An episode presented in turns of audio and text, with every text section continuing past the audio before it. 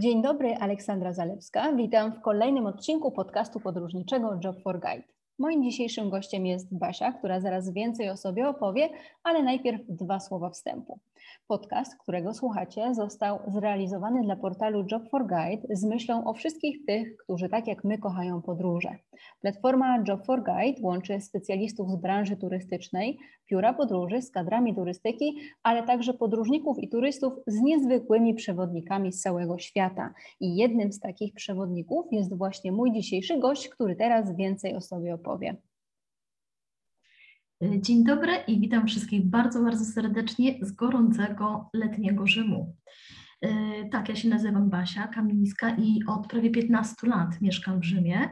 I ta moja przeprowadzka do Rzymu to trochę był taki przypadek, ponieważ ja z wykształcenia jestem anglistą, e, językoznawcą i tym się zajmowałam w Polsce przez kilkanaście lat. Tutaj przyjechałam do Rzymu prawie 15 lat temu z zamiarem uczenia języka angielskiego ale y, życie czasami jest przewrotne i moje życie mi spłatało figla, y, ponieważ się rzeczywiście zaczepiłam o turystykę. Y, I to tak na początku to była firma anglojęzyczna, czyli z moim językiem angielskim. Zaczepiłam się w takiej firmie, która potrzebowała osoby do obsługi turystów indywidualnych ze Stanów Zjednoczonych, turystów dosyć wymagających, turystów, którzy wymagali specyficznej opieki, czyli odbierałam ich na przykład na lotnisku, przewoziłam ich do hotelu, z hotelu odwoziłam ich do restauracji, miałam bardzo często do dyspozycji y, szofera, y, kierowcę i tak się zaczęła tak naprawdę ta moja przygoda. I powoli, powoli, powoli, bardzo powolne zakochiwanie się w Rzymie. I dopiero tak naprawdę pomyślałam o tym, żeby na dobre zostać przewodnikiem po Rzymie po kilku latach mieszkania w Rzymie. E, przyjechałam nie znając w ogóle języka włoskiego i na początku wydawało mi się, że to w ogóle będzie dla mnie nieosiągalne, nauczenie się włoskiego i zdawanie egzaminów w języku włoskim właśnie po to, żeby uzyskać uprawnienia na przewodnika. E, niemniej jednak po kilku latach stawało się to coraz bardziej realne, więc mogę powiedzieć, że moja przygoda z turystyką to tak trwa już prawie 15 lat. E, jako przewodnik e, pracuję przez ponad 10 lat, ale tak jak mówiłam na początku, głównie z turystą anglojęzycznym i od chyba 5 lat mniej więcej z polskim turystą też. Mhm. No dobra, ale to jak pracujesz z tymi turystami polskimi, to to są tacy turyści bardziej indywidualni też, czy raczej grupy? Y, turystów z Polski mam bardzo, bardzo zróżnicowanych. Y, pracuję, współpracuję z różnymi y, firmami turystycznymi z Polski, które bardzo często przesyłały, mówię przesyłały, ponieważ przed COVID-em, przed pandemią mieliśmy bardzo dużo dużych grup dużych grup autokarowych, często to były wycieczki objazdowe, przyjeżdżały do Rzymu i bardzo dużo z takimi turystami pracowałam, z dużymi grupami, nawet grupami y, ponad 50-osobowymi, ale też z turystą indywidualnym. Bardzo często y, małe grupki albo wręcz, mogę powiedzieć, rodziny, znajomi, przyjaciele, którzy szukali przewodnika, osoby, które często gdzieś tam po drodze zawijały do Rzymu, miały mało czasu, chciały szybciutko zobaczyć najważniejsze rzeczy. I tak naprawdę zawsze wolałam i wolę pracę taką bardziej jeden na jeden, czyli no indywidualną, kontakt indywidualny z klientem, czyli wolę zdecydowanie te, te mniejsze grupki. Mhm. No dobra, ale powiedz mi taką rzecz. E, czy ta miłość do Rzymu to wynikała z tego, że tam trafiłaś i w zasadzie no już nie starałaś się porównywać tego z innymi miejscami we Włoszech, innymi zakątkami świata, czy jednak też sama dużo podróżujesz i stwierdziłaś, że no gdzie jak gdzie, ale Rzym to jest Rzym? Ta moja przygoda z Rzymem zaczęła się w ten sposób, że mój były mąż dostał tej pracy. Więc była raczej kwestia albo zostaję w Polsce, a mąż zostanie tutaj, albo przyjadę do Rzymu i zobaczę, czy jestem w stanie znaleźć pracę w Rzymie. Więc to było trochę takie poza moim świadomym wyborem, powiedziałabym. Zostałam trochę, powiem, przyciśnięta do muru. Y, ja zawsze byłam zakochana w Londynie. To było związane z kierunkiem studiów, z anglistyką, kulturą anglojęzyczną, językiem i mieszkając w Londynie bardzo cierpiałam z tego powodu, że muszę wracać do Polski. Rzym nigdy nie był y, nawet na liście miejsc, które ja kiedykolwiek chciałam odwiedzić. Y, a tak się stało, że przyjechałam do Rzymu najpierw jako turysta, później y, zaczepiłam się w Rzymie na, na, na wiele lat i to nie do końca było na zasadzie, bo to jest najlepsze miejsce do mieszkania, wręcz przeciwnie. Rzym był wiele razy powodem moich łez, był wiele razy powodem moich frustracji. Ja wiele razy chciałam wracać do Polski, było mi to źle, nie mogłam się odnaleźć w tym chaosie. Nie znałam języka na początku, więc wyzwania, jakie miałam, one mi nie pomagały w tym, żeby się w Rzymie zakochać. One wręcz przeciwnie, pchały mnie ciągle w kierunku wracam do Polski albo wyjadę gdzieś indziej. Natomiast w moim przypadku, ja chyba często tak mam, że wyzwania, które mi się pojawiają, które stają na drodze, są dla mnie motywacją do tego, żeby do czegoś dojść. I taką moją pierwszą motywacją to było jednak to, żeby się zacząć uczyć języka włoskiego. Więc ta, ta miłość do Rzymu to była taka trochę na początku wręcz nienawiść, a później dopiero miłość. Zrodzona w bólach. W bólach ja bardzo często o mojej miłości do Rzymu mówię, że to jest e, love-hate relationship, czyli to jest związek miłości i nienawiści, takiego przeplatania. To jest toksyczna miłość. Ja często tak o tym mówię, bo e, ta miłość, tak jak mówię, wycisnęła wiele moich łez, kosztowała wiele moich frustracji, nieprzespanych nocy, ale y, w pewnym momencie pamiętam, że kiedy mój mąż y, powiedział, to teraz możemy wracać do Polski, to mniej więcej było po dwóch latach, powiedział mu, jak chcesz to teraz wracaj ty, ja nie wracam. I to był moment dla mnie przełomowy, kiedy mniej więcej po dwóch latach ja zdałam sobie sprawę z tego, że ja się zaadoptowałam, ja się odnalazłam w tym Rzymie, ja umiem porozumiewać się z ludźmi, ja czuję się tutaj dobrze, klimat mi pasuje, jedzenie mi pasuje, mam przyjaciół, mam pracę. I to wszystko sumowane pokazało mi, że chyba jednak ten Rzym da się nie tylko lubić, ale i kochać nawet. Mhm. No dobra, no to skoro tak kochasz ten Rzym i pracujesz z tymi turystami anglojęzycznymi, polskojęzycznymi, to jakie są takie miejsca, powiedziałabyś, obowiązkowe? E, no bo nie oszukujmy się, że jeżeli wpada taka właśnie grupa mała czy duża Mm, do Rzymu, no to przeważnie albo wpada pewnie na weekend, na e, sobotę, niedzielę, albo robi to w ramach jakiejś wycieczki objazdowej, gdzie jeszcze tyle innych miejsc jest do zaliczenia.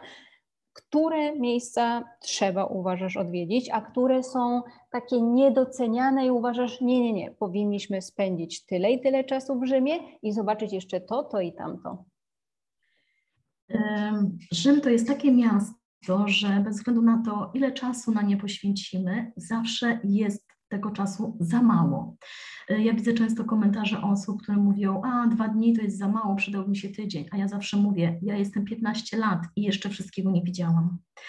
Właśnie Rzym ma to do siebie, że można go odkrywać na różne sposoby i można coraz bardziej się w niego zagłębiać. Więc ja zawsze mówię o czymś takim, city break, czyli jakby wpadamy na weekend do Rzymu, to jest 10 miejsc mniej więcej, które absolutnie musimy zobaczyć.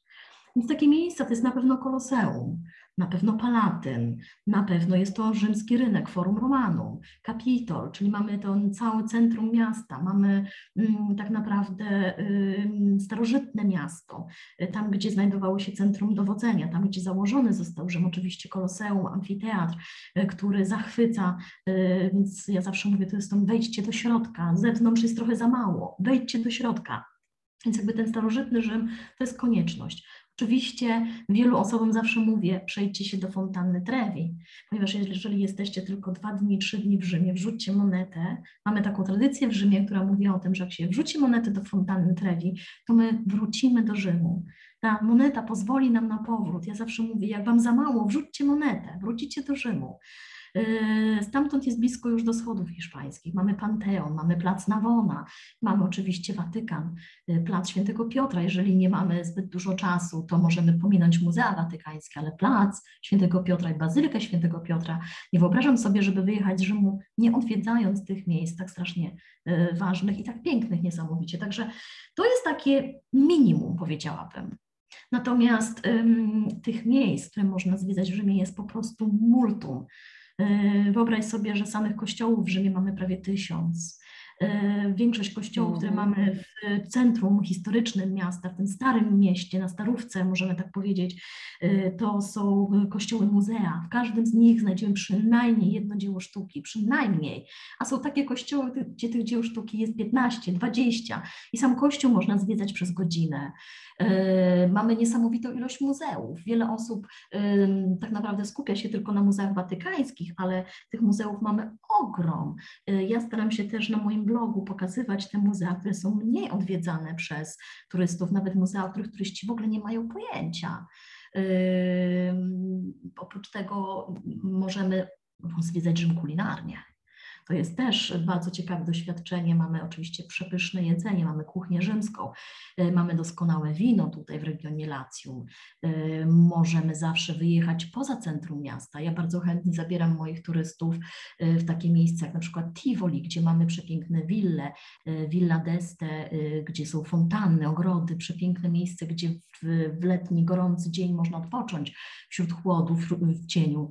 Bardzo chętnie zabieram turystów do Ostii antycznej. Ja sama mieszkam w Ostii nad morzem. Ode mnie to jest bardzo bliziutko to miejsce. To jest muzeum pod, pod otwartym niebem tak naprawdę. Y, tutaj możemy zobaczyć ruiny rzymskiego portu praktycznie dużo lepiej zachowane y, rzymskie budowle niż to, co możemy zobaczyć w centrum Rzymu. Y, bardzo często mówię o tym, że mamy Rzym podziemny, że bardzo często przydał nam się rentgen w oczach, żeby zobaczyć tak naprawdę, jak Rzym wygląda pod powierzchnią ulicy. Ja często mówię o Rzymie, to jest to, czego też się nauczyłam przygotowując się do egzaminów, że Rzym nazywany jest archeologiczną lasagną, że mamy pokłady tych budynków, tego wszystkiego, co na sobie się nagromadziło, nabudowało przez wieki i możemy schodzić pod Rzym, pod ulice, pod budynki. Tam naprawdę możemy odkrywać Y, istoty miasta. Mówię często też o tym moim turystom, że to, co widzimy na zewnątrz, to jest tylko tak naprawdę czubek góry lodowej. Także to jest to, co możemy tylko polizać. Także mhm. to naprawdę zależy od tego, ile czasu chcemy poświęcić na Rzym. Bez względu na to, czy poświęcimy dwa dni, czy poświęcimy tydzień, czy poświęcimy miesiąc, zawsze znajdziemy coś do robienia tutaj.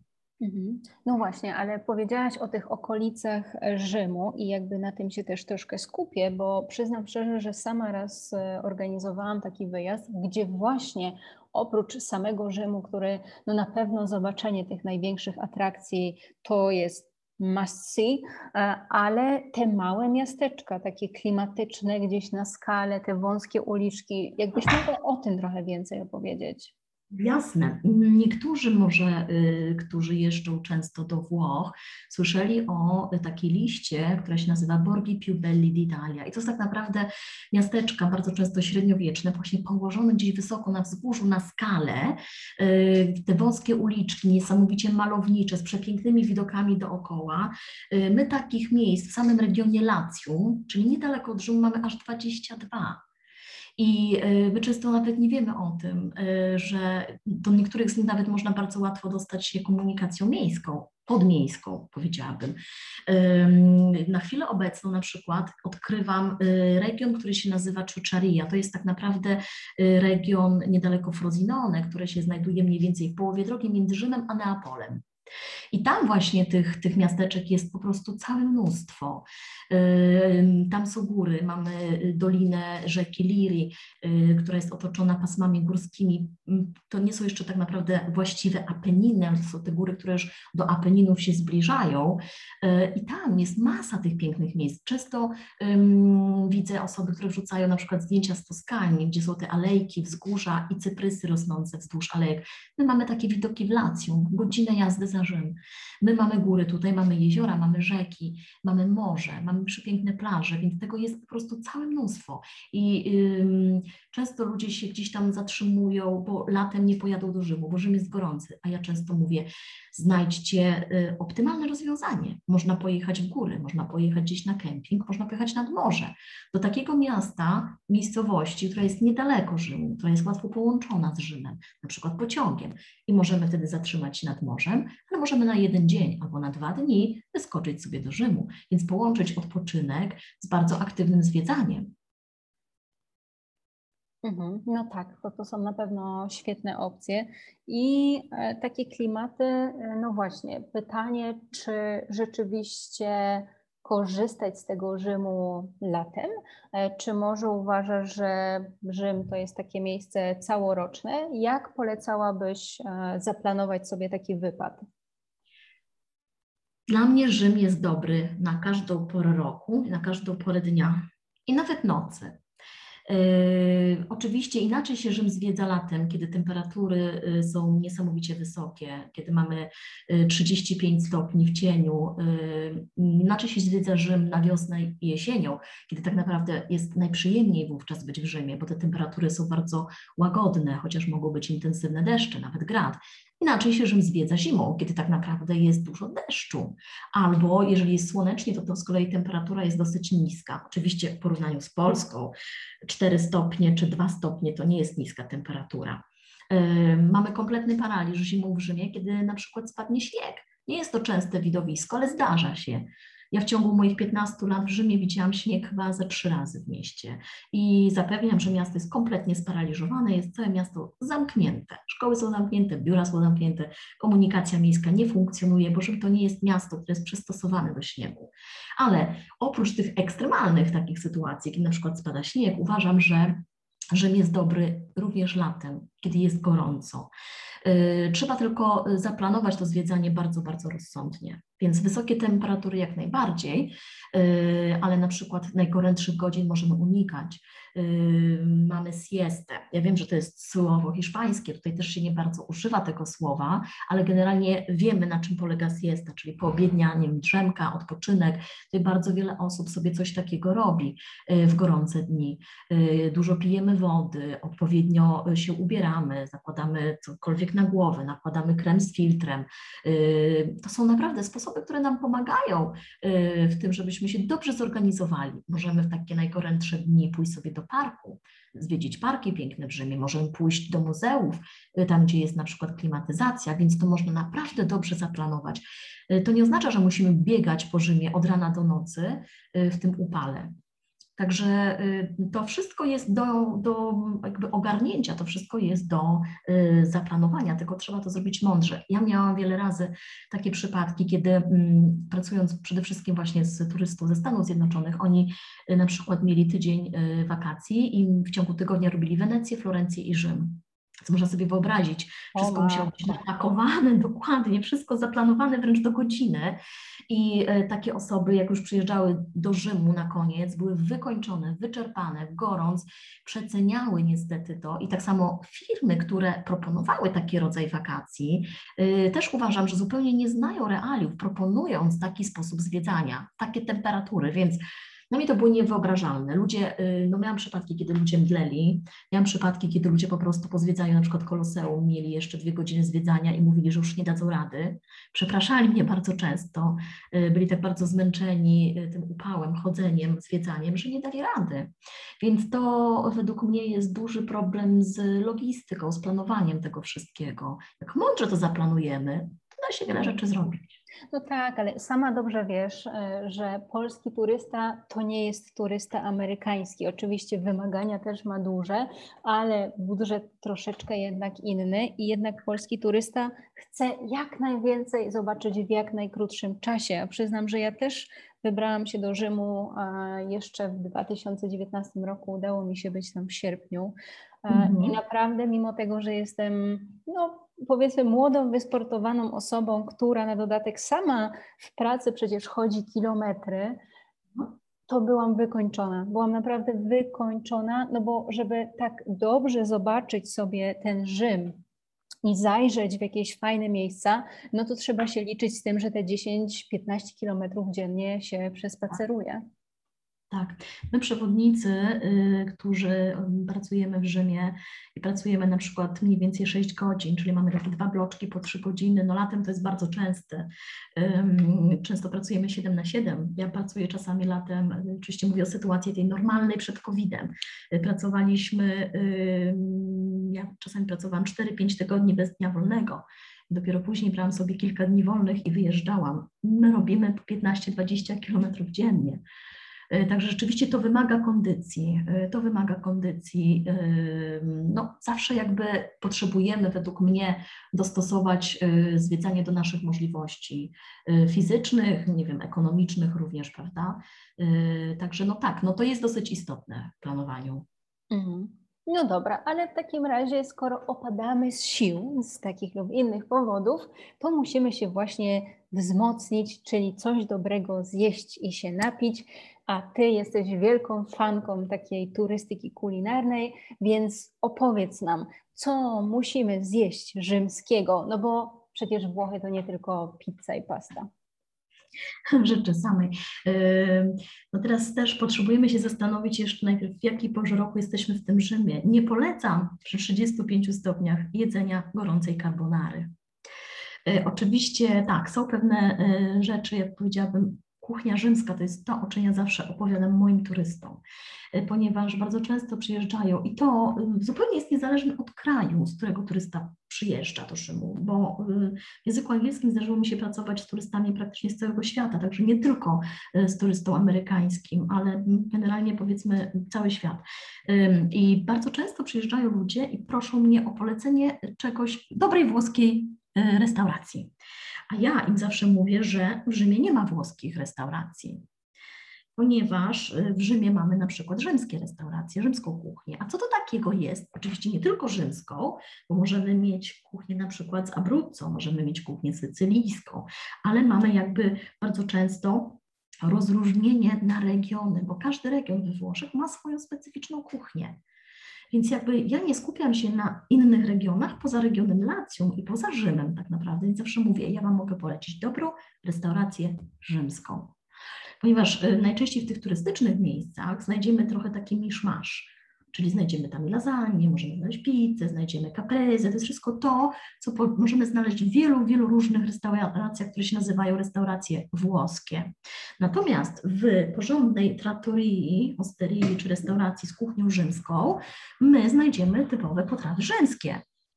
I na przykład, tak jak już wspomniałam, carbonara. I o ile mamy bardzo dużo różnych wyobrażeń carbonary dużych różno, wielo, wielo um, wiele różnych przepisów, y, również na internecie, które mówią, że carbonarę tak albo tak można zrobić. Tutaj w Rzymie ta carbonara jest dosyć rygorystyczna, ponieważ y, nie używamy boczku do carbonary, tylko używamy tak zwane guanciale. A guanciale to jest nic innego jak y, świński policzek. I to jest podstawą carbonary. W carbonarze nie używamy sera, który pochodzi z Emilia Romagna, tylko używamy lokalnego sera. Tutaj lokalny ser to jest pecorino romano, to jest ser owczy i, do tego się, i tego sera używa się do carbonary. No i absolutnie, broń Boże, żadnej śmietany w carbonarze, ani żadnych innych ulepszaczy, które mają poprawić smak carbonary. Rzymianin, jak słyszy śmietana w carbonarze, to dostaje zawału serca. Więc oni są bardzo, bardzo um, specyficzni i bardzo dbają o tą swoją tradycyjną kuchnię. Także carbonara to jeden ze sztandarowych wręcz y, dań, jedno ze sztandarowych dań, które absolutnie trzeba spróbować w Rzymie, ale to musi być prawdziwa rzymska carbonara. Mamy cacio pepe, czyli jest to również y, danie na bazie makaronu mamy tam ser pecorino z czarnym pieprzem. Może być to wersja dla osób, które nie jedzą mięsa. Y, mamy oczywiście amatriciane, czyli mamy też y, mm, ten świński policzek z sosem pomidorowym, z serem pecorino. Jak zwykle jest to danie na bazie makaronu, ale to na razie kilka tylko dań makaronowych. Wiele osób nie zdaje sprawy z tego, sobie nie zdaje sprawy z tego, że w Rzymie można zjeść też dobre dania mięsne. I ja miałam często też takich turystów z Polski, którzy mówią, no dobra, pasta i pizza, ile można to jeść? Ja bym chciała jakiegoś dobrego schabowego zjeść. No schabowego to akurat w Rzymie nie dostaniemy, ale na przykład saltimbocca romana, jest to filet cielęcy z szynką, z liściem szałwi, który jest smażony na maśle. Jeżeli ktoś lubi dania mięsne, takie właśnie w stylu schabowego, to jest to idealne rozwiązanie. Możemy flaczki zjeść po rzymsku. Ja bardzo wielu osobom z Polski proponuję flaczki, albo najpierw pytam, czy jecie flaczki, bo w Polsce są bardzo um, popularne, wiele osób lubi. Wiele osób nie ma zielonego pojęcia o tym, że w Rzymie można zjeść flaki, które zupełnie są inaczej przyrządzone niż flaczki w Polsce, bo one są z sosem pomidorowym i z serem pecorino. Także to są rzeczy, które zawsze polecam. Y, takie dania, które są też troszkę powiedzmy mniej spotykane, na przykład koda vaccinara, czyli to jest krowi ogon, y, kawałki ogona, które są y, tasakiem pokrojone, one są gotowane przez bardzo długo, wręcz duszone y, w sosie pomidorowym z dodatkiem selera, marchewki, cebuli, różnego rodzaju ziół i przypraw. Jest niesamowicie aromatyczne, to mięsko jest bardzo miękkie i, i to się też spożywa takie rzeczy. Więc zawsze mówię o tym, spróbujcie kuchni rzymskiej Mówię też zawsze o tym, jaka jest różnica między pizzą napolitańską i pizzą rzymską. Proponuję zawsze moim turystom, idźcie na pizzę rzymską, spróbujcie, bo tak naprawdę w Polsce jakby pizza jest pizzą. Mamy dużo różnych odmian, nawet nie wiem jak można, niektórzy mówią, że to jest pizza polska, możliwe, że tak jest, natomiast w Rzymie znajdziemy albo pizzę rzymską, albo pizzę napolitańską rzymska. Y, też bardzo często y, ludzie na przykład się dziwią, kiedy mówię o tym, słuchajcie, w Polsce nie znajdziecie pizzy białej. A co to jest pizza biała? To jest pizza, która na cieście nie ma sosu pomidorowego. Turyści z Polski nie wyobrażają sobie pizzy bez sosu pomidorowego. Ja mówię tak, jak zajdziecie do pizzerii, to w menu zobaczycie pizzę czerwoną i pizzę białą. Pizza czerwona na cieście ma zawsze sos pomidorowy, a pizza biała nie ma. Więc można zjeść pizzę bez sosu pomidorowego, można zjeść pizzę z ziemniakami. Yy, ludzie wytrzeszczają oczy, jak słyszą coś takiego. Mówię, tak, ziemniaki to jest tutaj takie samo warzywo jak papryka czy cukinia. Więc ziemniaki też się na pizzy pojawiają. I mówię zawsze, lubicie nutellę? Wiele osób lubi nutellę. Mówię, spróbujcie koniecznie na deser pizzy z nutellą. Ludzie nie mają zielonego pojęcia o takich rzeczach.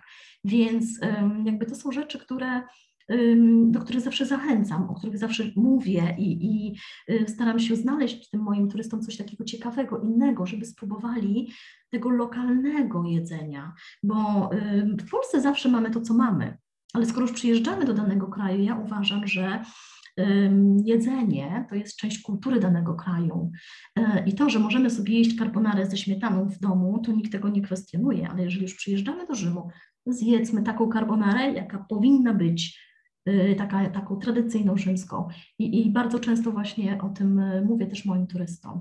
Polecam im miejsca, gdzie mogą zjeść dobrze. Y, właściwie nawet jeden z przewodników, który napisałam, jest generalnie o rzymskiej kuchni i również jest tam prawie 100 miejsc w Rzymie z dokładnymi adresami, co można tam zjeść. Praktycznie mogę powiedzieć, zwiedzanie Rzymu kulinarnie od rana do nocy.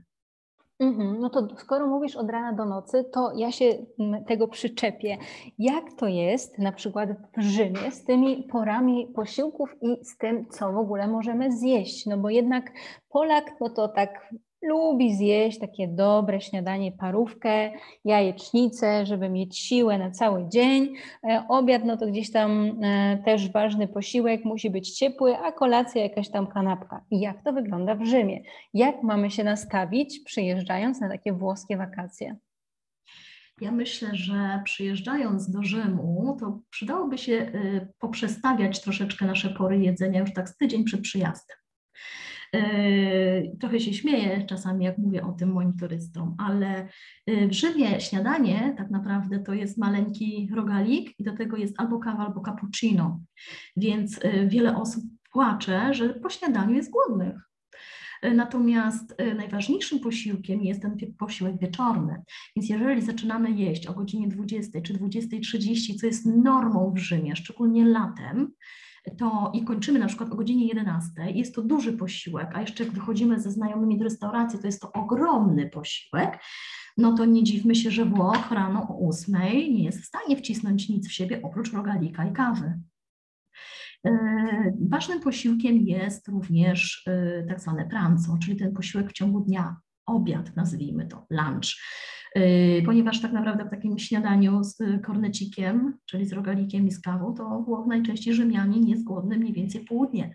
Więc między południem a godziną 13, 13.30 idzie sobie na jedzenie. Też jest bardzo różnie, w zależności gdzie pracuje. Może to być obiad w restauracji ze znajomymi, z przyjaciółmi, yy, może być z kolegami z pracy. Bardzo często jest to kanapka gdzieś w biegu albo kawałek pizzy krojonej, kupowanej na wagę, zawijana w kawałek papieru i jemy ją jak kanapkę złożoną na pół. Może to być sałatka jakaś gdzieś tam przyniesiona z domu, czy kupiona w najbliższym sklepie na wynos albo w restauracji, więc ten posiłek w ciągu dnia jest rzeczywiście stosunkowo nieduży. Natomiast właśnie ten największy, naj, najistotniejszy posiłek to jest posiłek wieczorny. Ja mówię zawsze o tych tradycyjnych posiłkach, ponieważ y, to też y, styl życia często się zmienia w zależności od naszego y, no, pracy przede wszystkim, prawda, od naszego, naszej organizacji codziennej. Bardzo często zapominamy, mm, albo nawet może nie wiemy, jako my turysta z Polski, że między godziną 13 czy 14, a godziną 20 wcale nie musimy umierać z głodu w Rzymie. Widziałam ostatnio na niektórych forach, w niektórych grupach właśnie takie komentarze, że jak to wytrzymać między obiadem a kolacją tyle godzin bez jedzenia. Nieprawda. Rzymianie nie jest tyle godzin bez jedzenia, ponieważ między obiadem a kolacją mamy tak zwane aperitivo. I to jest tak naprawdę najczęściej jakiś y, alkoholowy drink, może to być prosecco, może być wino, Mogą to być różnego rodzaju koktajle. Gdzieś w barze sobie siadamy, zamawiamy, bardzo często z przyjaciółmi, dostajemy bardzo często troszkę jakichś tam drobnych rzeczy do przegryzienia. Mogą być chipsy, mogą być orzeszki, mogą być kawałeczki pizzy. To jest takie malutkie, powiedziałabym, aperitivo, a może być apericena i to jest opcja troszkę bardziej obfita, troszeczkę później, na przykład o godzinie 18, po 18.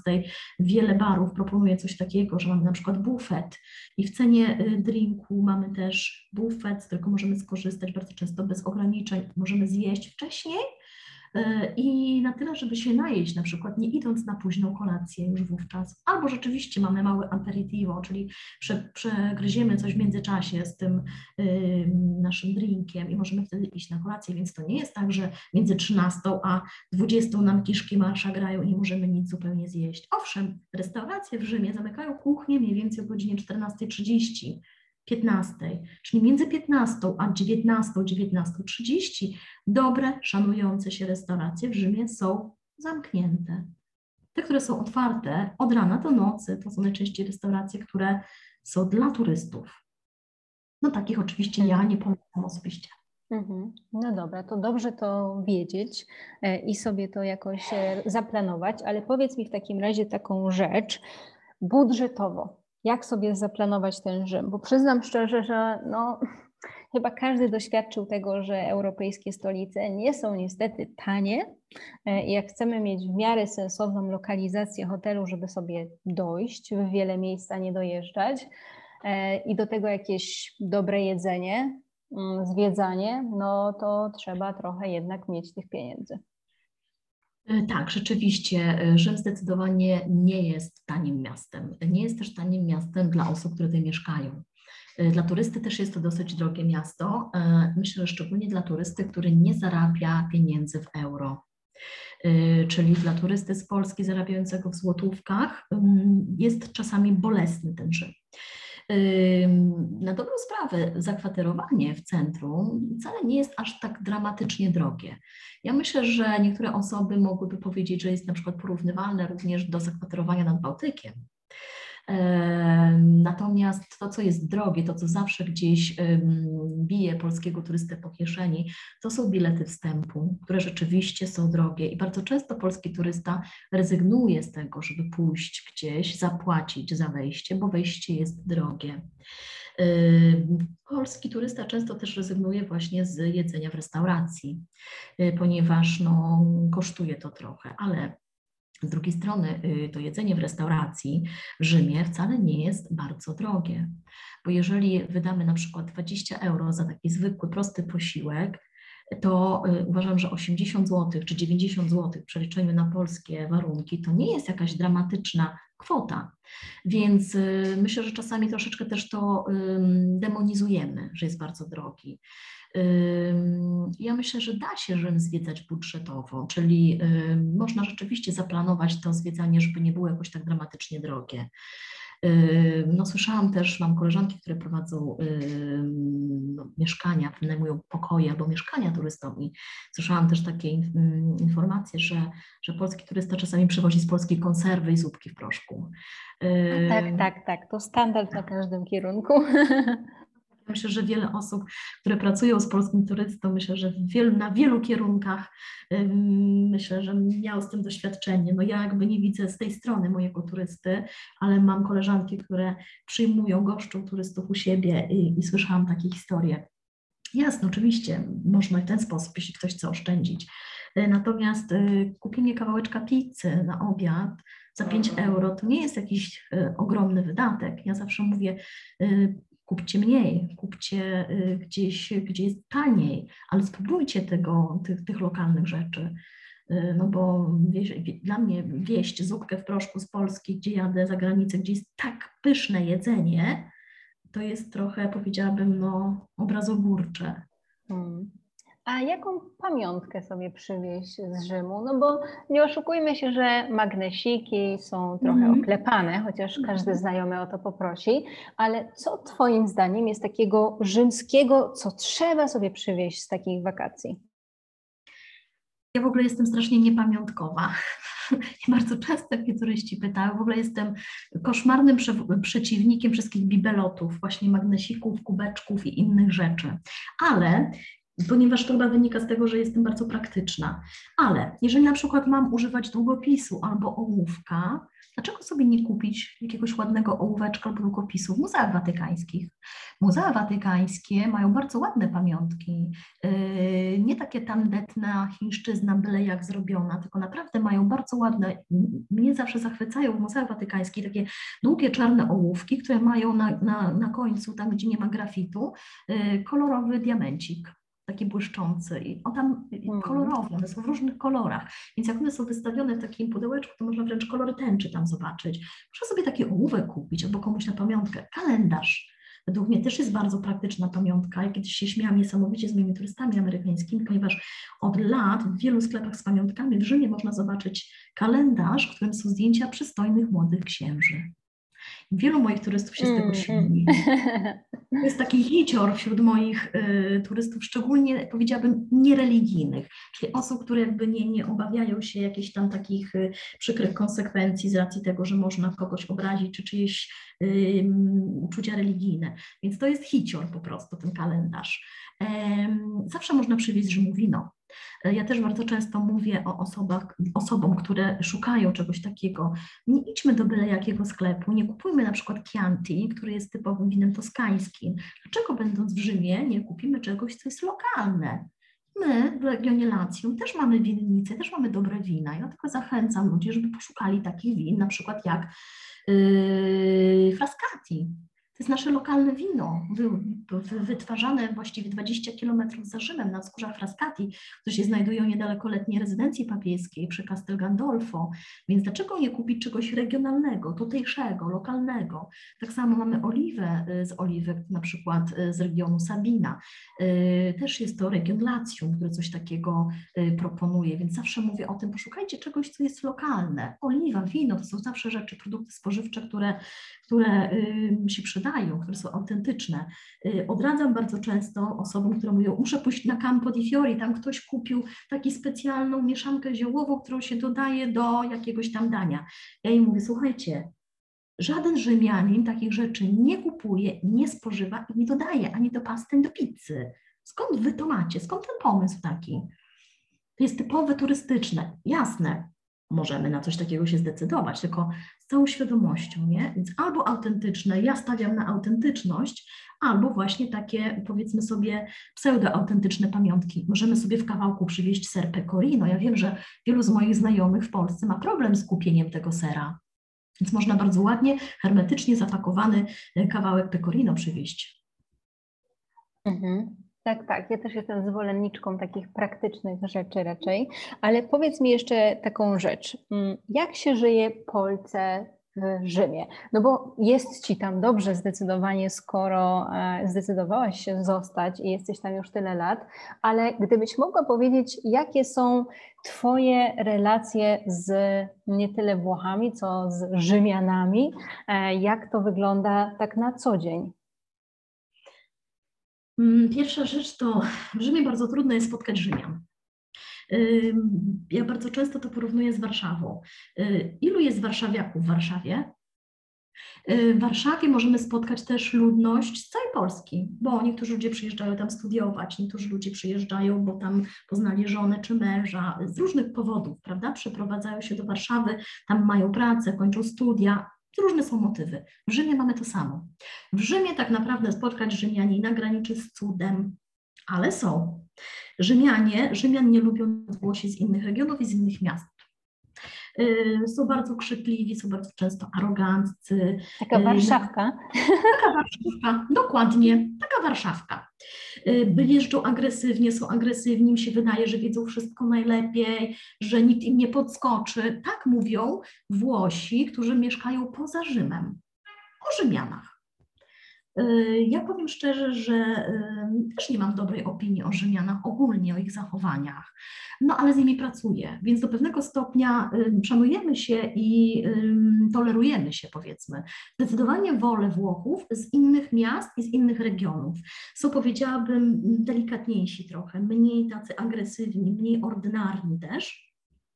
E, I e, to są naprawdę fantastyczni ludzie w wielu przypadkach. Oczywiście, tak jak wszędzie, e, są ludzie, którzy narzekają, są ludzie, którzy drażnią nas, są ludzie, którzy są niemili, agresywni. Wszędzie takich znajdziemy, tutaj też ale generalnie y, osoby, z którymi mam do czynienia, z którymi współpracuję, pracuję, y, które widuję na co dzień, to są naprawdę cudowne osoby, z którymi mogę się pośmiać, z którymi mogę pożartować, które do mnie zadzwonią po to, żeby o głupotach porozmawiać, pośmiać się przede wszystkim. Osoby, z którymi po pracy mogę wyjść dziś na aperitivo, na drinka. Y, osoby, które piszą do mnie życzenia świąteczne albo dzwonią do mnie przed świętami. Także to są naprawdę cudowne osoby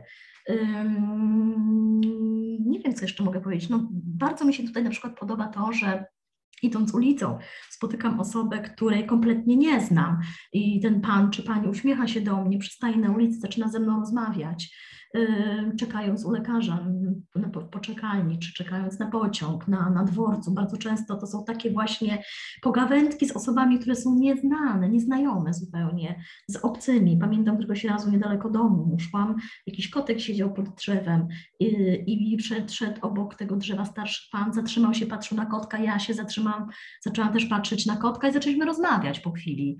Więc to są takie normalne, zwykłe sytuacje to, że z nimi wszędzie się idzie i zawsze się idzie na kawę. To jest jakby normalne. Na kawę zawsze jest czas.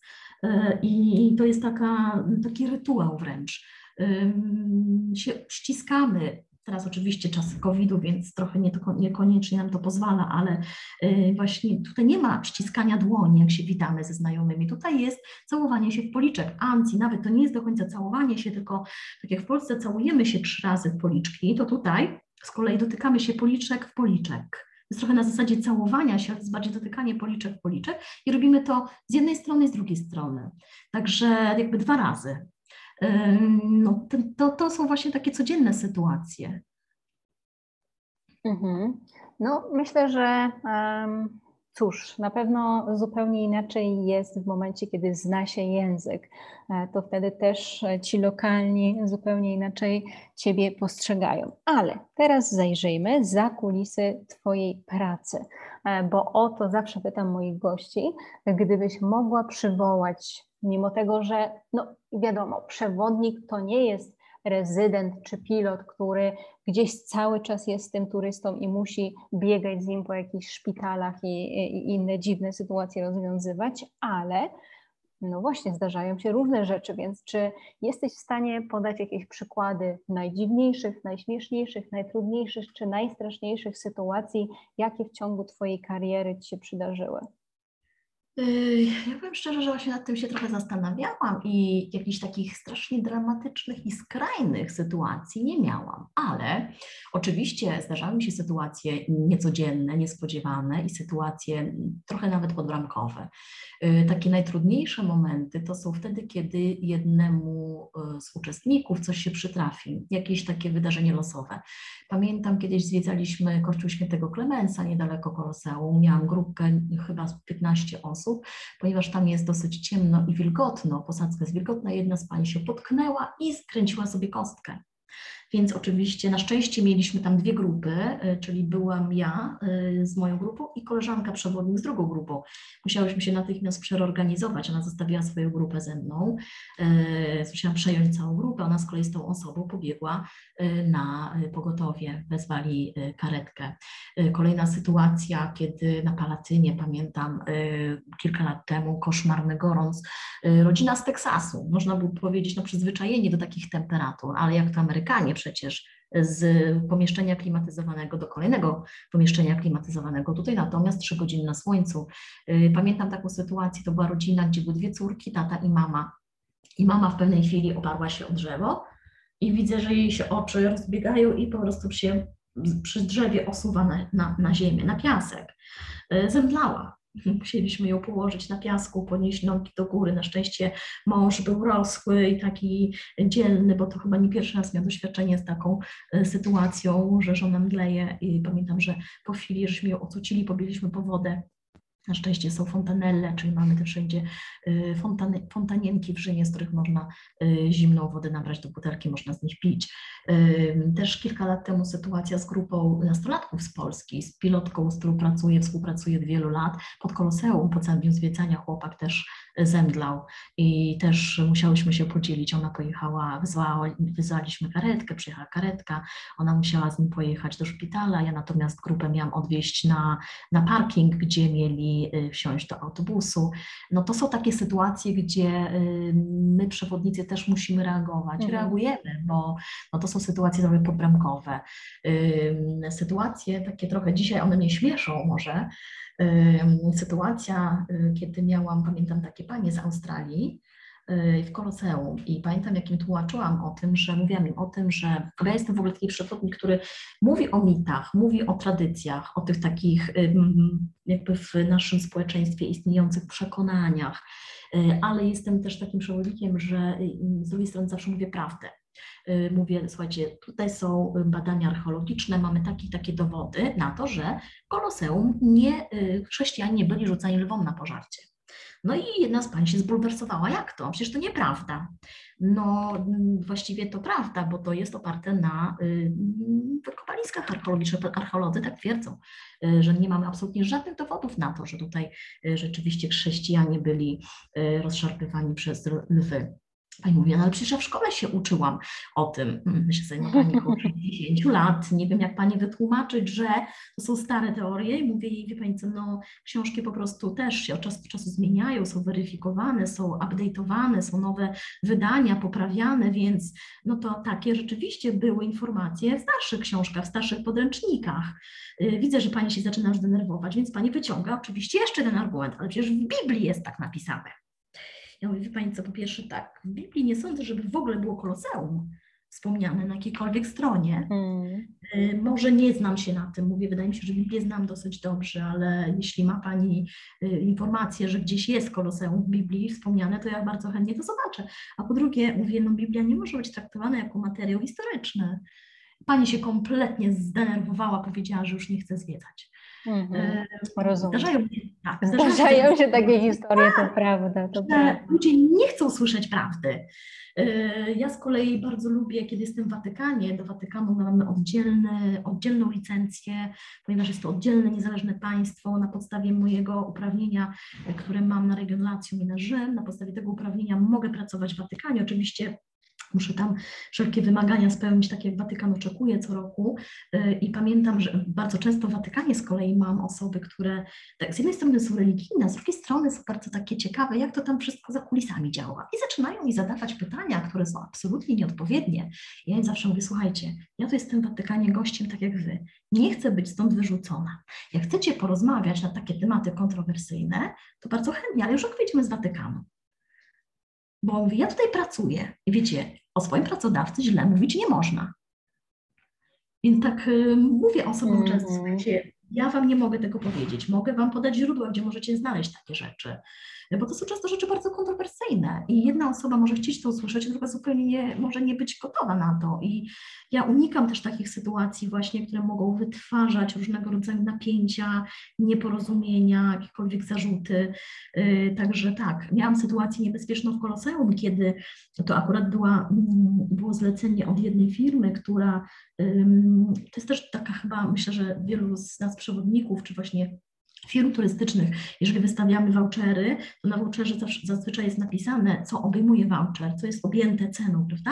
No oczywiście wielu turystów tego nie czyta, więc miałam taki przypadek, że przychodzi do mnie turysta, a właściwie już po wizycie w Koloseum, tej części podziemnej, pod areną, przychodzi do mnie na skargę, że on nie jest zadowolony, bo nie to chciał zobaczyć, on chciał już coś innego.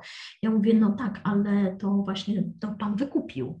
Mówi, nieprawda. Ja mówię, no nie wiem, proszę zerknąć na swój voucher, a ja zawsze dostawałam od firmy jakby kopię tego voucheru, którą wysyłali oni do klienta.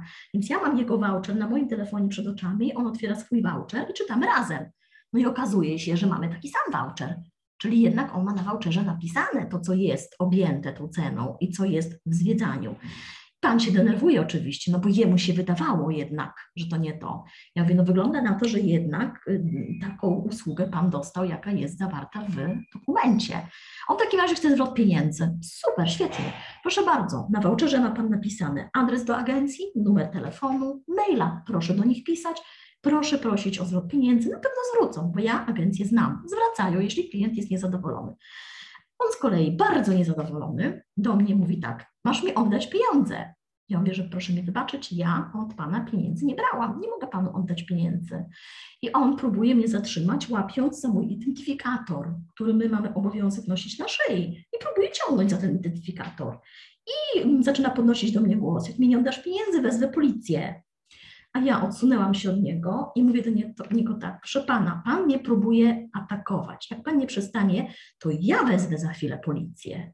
Albo wezwę pracowników konseum, żeby się panem zajęli, bo ja na taką agresję nie wyrażam zgody. Ma pan jasne, wyraźne wytyczne, co pan ma zrobić w momencie, kiedy jest pan niezadowolony z usługi, proszę się z firmą kontaktować. Więc um, później dzwoniłam -hmm. do mhm. firmy. Podbramkowe takie sytuacje. Tak, słuchajcie, praca zaczyna się robić niebezpieczna. Niedługo my przewodnicy będziemy potrzebowali pracować z bodyguardem. Także ym, taka sytuacja, z której no dzisiaj mogę się śmiać, ale rzeczywiście no wtedy to ona nie była za bardzo do śmiechu. Ja oczywiście w takich sytuacjach wiem, co robić. Nie pozwalam sobie na jakieś dodatkowe dyskusje, bo wiem, jak to jest, kiedy klient jest niezadowolony, więc raczej nie dolewamy oliwy do ognia. Próbujemy klienta zapewnić, że to się da rozwiązać, próbujemy to rozwiązać możliwie jak najsprawniej, jak najszybciej, ale no, takie sytuacje podramkowe kilka razy mi się zdarzyły. Mhm. No tak, i w tym momencie e, dopiero okazuje się, e, jak wygląda praca w turystyce i że to nie są wieczne wakacje. No dobrze, mhm. super, bardzo Ci dziękuję za te e, przykłady. To w takim razie już powoli kończąc, gdybyś mogła naszym słuchaczom polecić jakieś lektury, książki, seriale, filmy, które przybliżą im Rzym tak się nad tym też zastanawiałam. Tego jest całe mnóstwo tak naprawdę i um, trudno jest do końca powiedzieć, to jest dobre, to, to jest niedobre. Um, ja osobiście powiem tak, bardzo lubię książki pana, który się nazywa Steven Saylor. E, ponieważ on w swoich książkach, co prawda on jest, z tego co pamiętam, chyba wykładowcą na Uniwersytecie w Kalifornii, gdzieś w Stanach Zjednoczonych na pewno. E, ja te książki czytałam po angielsku, ale wiem, że są też wersje w języku polskim, są tłumaczone te książki. E, dla mnie to było niesamowite, bo jak ja się pamiętam, uczyłam lata temu, też jakby no, czytałam dużo różnych książek, żeby jakby z różnej perspektywy mieć y, podejście i opowiedzieć o Rzymie moim turystom, to pamiętam, że y, to, co mi się tam podobało i później polecałam moim turystom te książki, to miałam zawsze coś takiego, że tam macie bajki dla dorosłych, takie na dobranoc. Y, bo o to, jak on napisał te wszystkie opowieści, tak naprawdę jeszcze od czasów przed założeniem Rzymu. Y, więc jakby ta cała historia, która bardzo często jest napisana w bardzo taki podniosły sposób, w sposób bardzo nudny, jak ja mówię, y, i trudny bardzo często, on z kolei zamienił to naprawdę takie lekkie historyjki, lekkie czytadło, prawie wręcz romansidło do snu. I to właśnie mówię wielu osobom, poczytajcie sobie, bo tam naprawdę dużo wyciągniecie ciekawych informacji, jak naprawdę było z tym początkiem Rzymu, z założeniem, bo on nie tylko o założeniu Rzymu pisze, o czasach jeszcze przed założeniem Rzymu, ale pisze o Republice Rzymskiej, o tych najważniejszych podbojach, najważniejszych wydarzeniach w Rzymie Republikańskim, oczywiście o wielkim zabójstwie Juliusza Cezara, później mówi też, pisze o czasach Cesarstwa Rzymskiego już, Yy, także to jest niesamowite, właśnie bardziej chyba sposób, w jaki pisze o tym, bo on tam nic nowego nie pisze, on jakby na podstawie tych wszystkich badań, wszystkich tych historycznych książek opowiada to wszystko w taki bardzo lekki, dostępny sposób. Yy, bardzo lubię programy, bo nie tylko to są książki, ale i programy pana, który się nazywa Alberto Angela. Jest bardzo, bardzo popularny tutaj we Włoszech, ma swoje autorskie programy, pisze swoje przecudne książki, jest naprawdę niesamowitym znawcą nie tylko starożytnego Rzymu, ale generalnie powiedziałabym y, kultury, sztuki. Y, w dużym stopniu powiedziałabym, że się ogranicza do Włoch, do Italii, ale nie tylko. Y, więc tam jest cała masa ciekawostek, które ja zawsze wyciągam i z jego książek, i z jego programów. Ja pamiętam, że lata temu bardzo mnie zafascynował serial Rzym. Y, niesamowicie mhm. odtworzone y, realia Rzymu, jak wyglądały uliczki, jak wyglądały domy, y, jak wyglądały kamienice w starożytnym Rzymie, biedota rzymska, właśnie suburra w mieście, jak wyglądała sytuacja po zabójstwie Cezara. Pamiętam, że niesamowicie, a i oczywiście później, później też różnego rodzaju relacje w rodzinie cesarskiej. No i numer jeden, książka, którą uwielbiam, Y, serial może troszkę mniej, to jest Ja Klaudiusz która cudownie, y, w ogóle cudowna narracja właśnie Klaudiusza, który opowiada o stosunkach panujących w Rzymie i na dworze cesarskim. Y, opowiedziane to wszystko jest z ogromnym humorem. Serial pamiętam, bo to jest serial stary, zrobiony chyba przez BBC, nie wiem, czy to nie były lata 60., może 70. Serial nie bardzo mi się podobał, bo taki trochę nudny, edukacyjny styl BBC, ale książka jest kapitalna. Więc to, to jakby, co mnie zafascynowało, mogę polecić. Oczywiście mhm. zawsze polecam też Gladiatora. Pomimo tego, Aha, że jest przepiękna no tak. bajka, ale to jest show, niesamowite. Mnie masa ludzi zawsze pyta, słuchaj, jak to było z tym Gladiatorem? Czy tam jest prawda? Oczywiście, że nie. Jaka prawda? Mamy wielką produkcję Hollywood. To jest Hollywood. To musiało zostać tak zrobione, żeby było przede wszystkim fan, żeby było przede wszystkim rozrywką, więc nie doszukujmy się tam głębokiej prawdy historycznej, ale mimo wszystko o gladiatorze zawsze mówię, opowiadam moim y, turystom, mnie turyści bardzo często pytają, jaka jest prawda, ile jest prawdy, oczywiście prawdy trochę tam jest, y, ale y, mówię, słuchajcie, no poglądajcie sobie tego gladiatora, dlaczego nie? Przecież można też podejść do tego y, z, trochę z przymrużeniem oka i No i muzyka. Nie, muzyka piękna, niesamowicie poruszająca historia w ogóle. Sporo jest takich fajnych rzeczy w tym filmie, prawda? No i oczywiście Russell Crowe niesamowicie przystojny, ale wyobraźcie sobie, że kilka lat temu y, był, mieliśmy specjalny właśnie pokaz Gladiatora w Circo Massimo w Rzymie. Y, to był taki trochę spektakl muzyczny, no i specjalnym gościem był oczywiście pan Russell Crowe, który przyjechał do Rzymu i nawet robiłyśmy sobie zdjęcia z tym panem, który chyba 2017-18 rok, jakoś niedawno i pamiętam, że y, niesamowicie wielkie rozczarowanie, jak ten pan dzisiaj wygląda, ale Filmik palający z nóg, koniec. No tak, i tego się trzymajmy. No Basiu, wiesz, y, trzeba być ciało pozytywnym. Żyjemy w czasach, trzeba być ciało pozytywnym. Dobra, bardzo Ci dziękuję, e, Basiu, za wszystkie Twoje niesamowite opowieści. E, jak słyszycie, e, no cóż, to, to, to nie jest kwestia pasji, to jest kwestia powołania i naprawdę wielkiej miłości do tego, co Basia robi. Dlatego bardzo serdecznie zapraszam Was na platformę jobforguide.pl, gdzie znajdziecie Basię i szybko, w dwóch krokach dosłownie sprawdzicie jej grafik, stawki i możecie zarezerwować zwiedzanie z Basią Rzymu już w te wakacje wakacje, a może jesienią, a może nawet i na zimę. Dziękuję Ci, Basiu, bardzo za rozmowę i do usłyszenia. Ja dziękuję serdecznie, no i zapraszam do Rzymu. Koniecznie.